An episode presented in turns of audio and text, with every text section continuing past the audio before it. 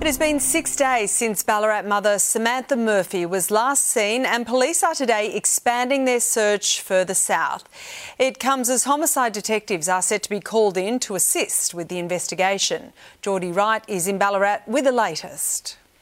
The search effort for missing Ballarat mother Samantha Murphy has now moved further south to the outskirts of Buninyong, about 14 kilometres from her home. Today marks six days since the 51 year old vanished after going for a run. Since then, there's been no trace of the mother of three. We expect an update from police today. This far along into the investigation, they will look to bring in the missing persons squad and homicide detectives to help determine if there's been any foul play in her disappearance. Samantha's husband, Mick, arrived at the Buninyong police station this morning. He spent about half an hour inside and was escorted back to his car by police. This comes after he made an emotional plea alongside their daughter yesterday. They're desperately hoping today is the day that they'll get some answers as to what happened to Samantha.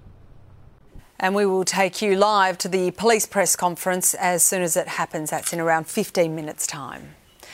New Reserve Bank Governor Michelle Bullock has appeared before the House of Representatives for the first time in her new role. Let's go live to reporter Ben Downey in Canberra this morning. Hello to you, Ben. Uh, when did she say we might see those rates begin to fall?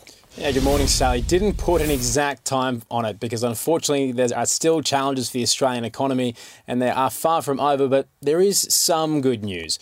When questioned about rate cuts, the governor says the bank doesn't need to wait for inflation to fall beneath 3% before the board cuts them, but it does need to be certain that inflation number will get there. She outlined that in spite, despite inflation falling from 7.8% to 4.1, driven by slowing rises in the price of goods, the costs of services services remain high. And while expectations are certainly not drifting up, she didn't rule out further rate rises to curb inflation if circumstances changed, saying as bad as high interest rates are, high inflation is far worse. There are circumstances overseas that could lead to the board being forced to raise rates again.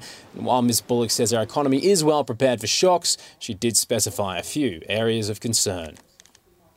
There are some things out on the horizon that, you know, are worrying. Um, on the upside, there's lots of conflicts that could result in supply chain issues arising again. Um, there's also, as we discussed, China um, and slowing, so that might be on the downside. Economists and markets still expect there to be rate cuts this year, but even August is looking a bit too optimistic. The only certainty looking forward, Sally, is there's no immediate relief for households. Mm, all right, thanks very much, Ben. Queensland's Police Commissioner is leading a push for GPS tracking to be expanded to help stamp out youth crime. As Sarah Jane Bell reports, the tragic stabbing death of Vyleen White has prompted renewed calls for action.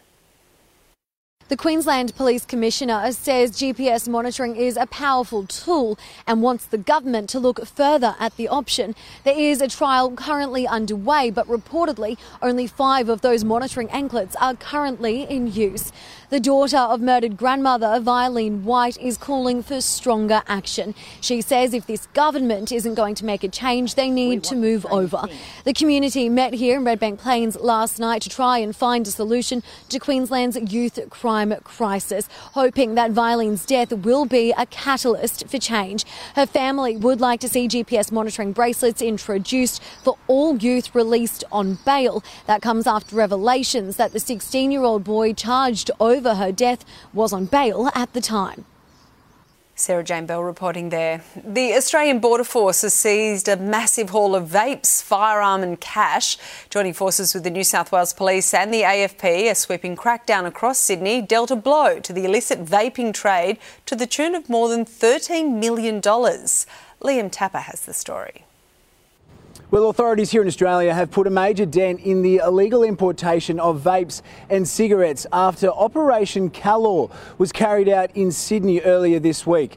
It took place over Tuesday and Wednesday mornings at a number of locations across Sydney and Western Sydney, including residential homes, tobacco stores, and storage facilities.